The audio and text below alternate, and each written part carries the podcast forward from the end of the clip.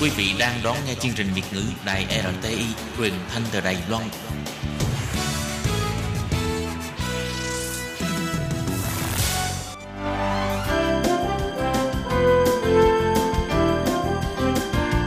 Xin mời quý vị và các bạn đến với chuyên mục Nhìn ra thế giới. Chuyên mục này gồm những nội dung liên quan đến quốc tế,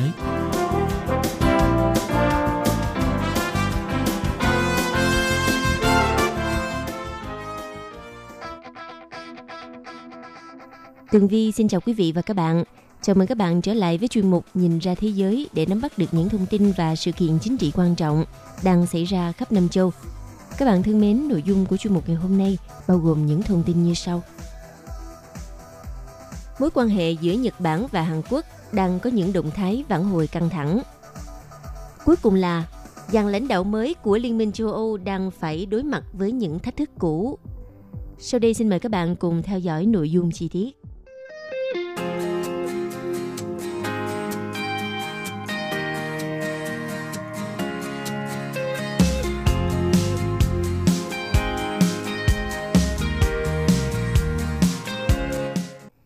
Bạn, sau những đòn tấn công ăn miếng trả miếng quyết liệt trong nhiều tháng qua giữa Nhật Bản và Hàn Quốc,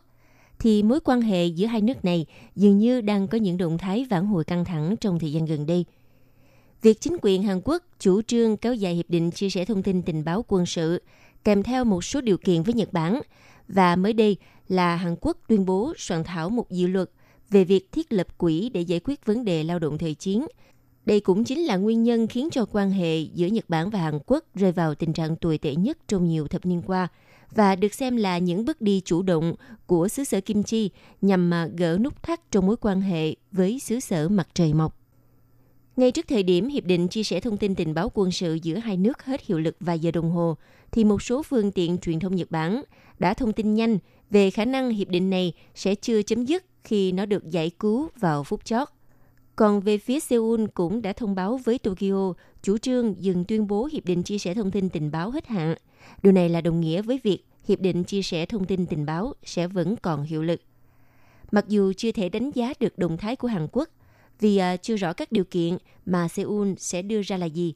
nhưng phía Nhật Bản cho rằng đây có thể là quyết định được đưa ra như một phần áp lực từ phía Mỹ. Thủ tướng Shinzo Abe nhận định quyết định của chính phủ Hàn Quốc – có thể dựa trên quan điểm chiến lược rằng sự hợp tác song phương Nhật Bản và Hàn Quốc cũng như hợp tác ba bên Nhật Bản, Hàn Quốc, Mỹ là rất quan trọng trong việc đối phó với Triều Tiên.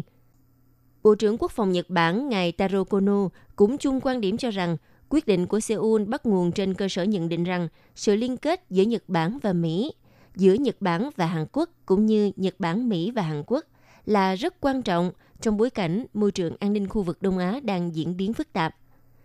Chỉ một ngày sau khi chính phủ Hàn Quốc quyết định kéo dài có điều kiện hiệp định chia sẻ thông tin tình báo với Nhật Bản, thì ngoại trưởng của hai nước là ngài Kang Kyung-hwa và ngài Toshimitsu Motegi tại cuộc gặp diễn ra bên lề hội nghị ngoại trưởng nhóm các nền kinh tế phát triển và mới nổi hàng đầu thế giới ở thành phố Nagoya, Nhật Bản vào ngày 23 tháng 11, cũng đã thảo luận khả năng tổ chức cuộc gặp thượng đỉnh giữa Tổng thống Moon Jae-in và Thủ tướng Shinzo Abe. Bên lề hội nghị thượng đỉnh ba bên với Trung Quốc được lên kế hoạch trong tháng 12 này. Và nếu như kế hoạch này thành công thì đây sẽ là cuộc gặp thượng đỉnh đầu tiên giữa hai lãnh đạo Nhật Bản và Seoul kể từ tháng 9 năm 2018. Vâng thưa các bạn, Hiệp định chia sẻ thông tin tình báo quân sự được chính phủ Nhật Bản và Hàn Quốc đã ký kết vào hồi năm 2016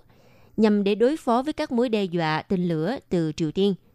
Tháng 8 năm 2019, Seoul quyết định không gia hạn hiệp định sau khi Tokyo công bố các quy định hạn chế xuất khẩu sang thị trường Hàn Quốc,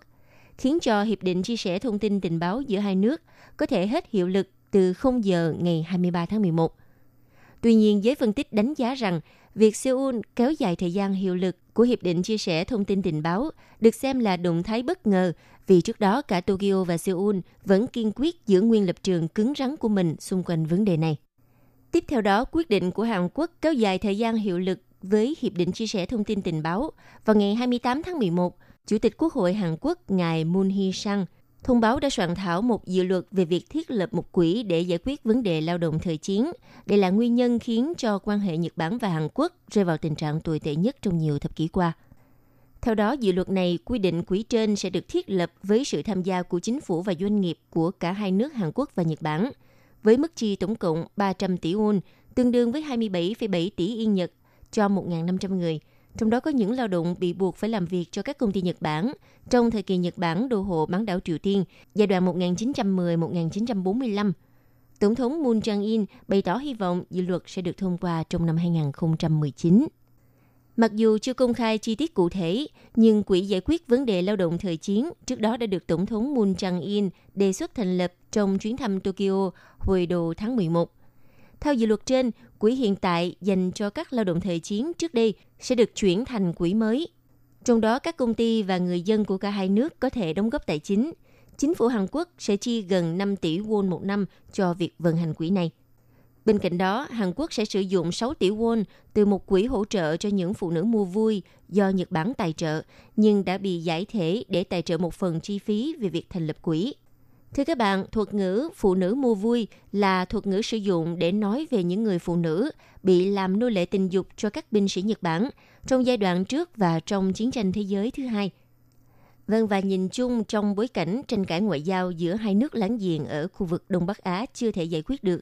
đặc biệt là sau vụ tháng 12 năm 2018, một tàu khu trục của Hàn Quốc được cho là khóa radar kiểm soát hỏa lực vào một máy bay tuần tra của Nhật Bản trong vùng đặc quyền kinh tế của Nhật Bản, cáo buộc máy bay tuần tra Nhật Bản đã cố ý bay ở độ cao thấp. Cho đến tháng 7 vừa qua, Nhật Bản lại siết chặt quản lý xuất khẩu đối với một số nguyên liệu quan trọng cho các nhà sản xuất bán dẫn của Hàn Quốc. Đây là một động thái mà Seoul coi là hành động trả đũa của Tokyo đối với các phán quyết của tòa án Hàn Quốc về vấn đề lao động cưỡng bức, dẫn tới phong trào tẩy chay hàng Nhật ở Hàn Quốc. Theo giới phân tích cho rằng, quyết định duy trì có điều kiện Hiệp định chia sẻ thông tin tình báo và nỗ lực giải quyết vấn đề lao động thời chiến của Hàn Quốc trong thời điểm hiện nay, được cho là những động thái nới lỏng nút thắt trong mối quan hệ song phương. Và điều này cũng đúng với tinh thần mà Thủ tướng Shinzo Abe và Thủ tướng Hàn Quốc ngài Lee Nak-yong đưa ra nhân dịp ông Lee tham dự lễ đăng quang Nhật Hoàng Naruhito.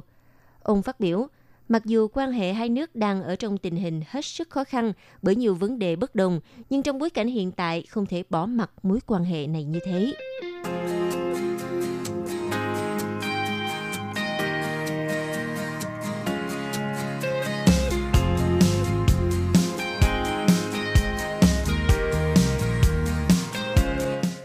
Vào ngày 1 tháng 12, Liên minh châu Âu đã chào đón các lãnh đạo mới bao gồm Chủ tịch Ủy ban châu Âu bà Ursula von der Leyen, Chủ tịch Hội đồng châu Âu ngài Charles Michel, Chủ tịch Nghị viện châu Âu David Sassoli và bà Christine Lagarde, Chủ tịch Ngân hàng Trung ương châu Âu đã chính thức nhận nhiệm vụ.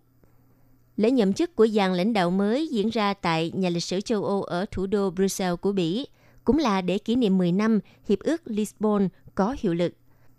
Theo các nhà phân tích cho rằng, Vấn đề vai trò và vị thế của Liên minh châu Âu trong cuộc so găng giữa Mỹ và Trung Quốc, cũng như cuộc chiến chống biến đổi khí hậu và các vấn đề tồn động là những thách thức cũ dành cho ban lãnh đạo mới này.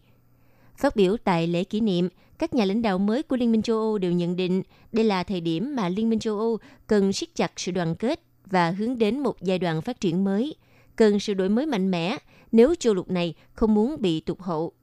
Chủ tịch Nghị viện châu Âu ngài David Sassoli nhận định – việc cần nhất bây giờ là phải hành động. Trong số các lãnh đạo mới của Liên minh châu Âu, thì vai trò của nữ chủ tịch Ủy ban châu Âu bà Ursula von der Leyen đang được đặc biệt chú ý do bản thân bà cũng như đội ngũ 27 ủy viên mới của Ủy ban châu Âu đã vấp phải khá nhiều cản trở trong tiến trình được bổ nhiệm và thông qua tại Nghị viện châu Âu. Cũng chính điều này khiến cho ngày chính thức làm việc của Ủy ban châu Âu đã bị dời lại một tháng. Bà Ursula von der Leyen là sự lựa chọn cuối cùng của lãnh đạo Pháp và Đức khi mà tất cả các lựa chọn trước đó đều thất bại sau cuộc bầu cử nghị viện châu Âu hồi tháng 5 vừa qua. Tuy nhiên, bà cũng chỉ nhận được số phiếu mong manh chỉ hơn 9 phiếu so với một nửa của nghị viện châu Âu hồi tháng 7, đồng ý cho bà là người đứng đầu cơ quan quyền lực nhất châu Âu. Tuy nhiên, ẩn đằng sau tỷ lệ ủng hộ lớn này là nhiều bất đồng sâu sắc trong nội bộ của châu Âu.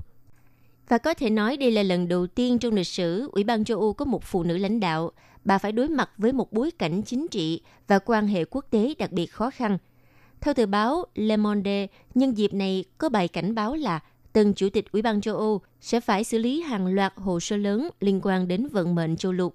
Có thể nói rằng nền kinh tế Liên minh châu Âu vốn uể oải từ lâu, thiếu động lực tăng trưởng và cũng như thiếu các xung lực chính trị. Bối cảnh quốc tế cũng được nhiều chuyên gia đánh giá là không thể hỗn loạn hơn.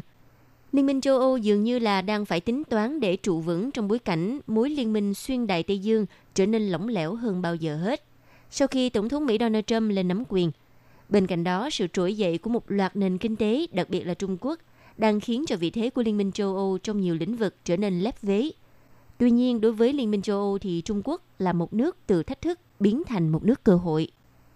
Bên cạnh đó, sáng kiến vành đai và con đường với phạm vi vươn tới trung tâm của Liên minh châu Âu cho thấy tham vọng toàn cầu của Bắc Kinh. Bản thân một số nước thành viên Liên minh châu Âu đã tỏ ra do dự trước việc chống đối Trung Quốc khi xét tới các khoản đầu tư lớn của nước này vào cơ sở hạ tầng châu Âu.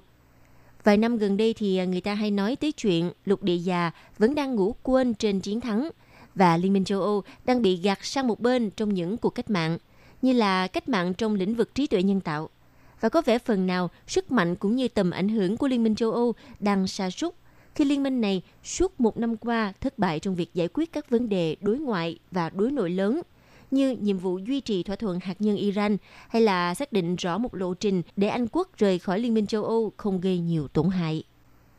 Đồng thời, các nỗ lực của Liên minh châu Âu nhằm khẳng định đường lối độc lập trong hồ sơ hạt nhân Iran chưa đạt kết quả. Kế hoạch xây dựng một lực lượng phòng thủ độc lập nhằm tránh phụ thuộc vào Mỹ thì cũng dậm chân tại chỗ.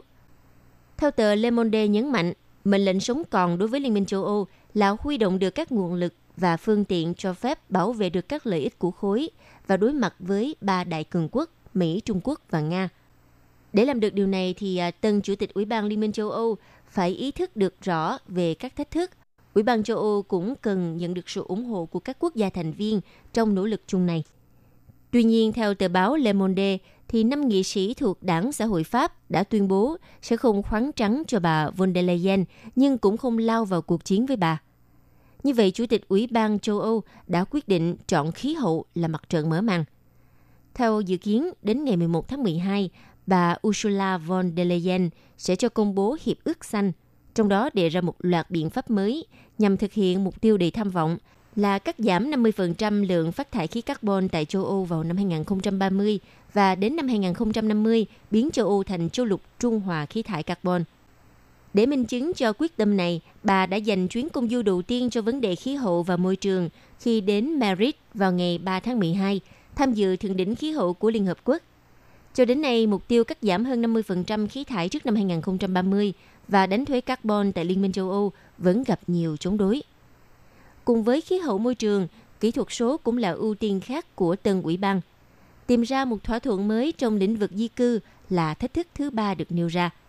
Nhiệm vụ của Chủ tịch Ủy ban châu Âu sẽ càng phức tạp bởi thế đa số tại Nghị viện châu Âu vốn mong manh và ngày càng khó kiểm soát. Sau khi liên minh thống trị truyền thống giữa nhóm đảng cánh hữu là Đảng Nhân dân châu Âu EPP và nhóm đảng xã hội dân chủ S&D cánh tả đã bị mất ghế đa số. Từ nay, bà Ursula von der Leyen phải tính đến một liên minh với đảng Renew và đảng Xanh. Đây là lực lượng đang trỗi dậy mạnh mẽ. Bà cũng từng tuyên bố sẽ xây dựng một ủy ban địa chính trị trong nhiệm kỳ lãnh đạo này, tập trung vào nỗ lực tạo thế cân bằng mới tại Brussels để xây dựng một ủy ban châu Âu uyển chuyển, mềm dẻo, hiện đại, có năng lực mang lại sức năng động mới trong nội bộ khối và đáp ứng được đòi hỏi của các công dân – và có lẽ đây là lộ trình để Liên minh châu Âu khôi phục sức mạnh của mình.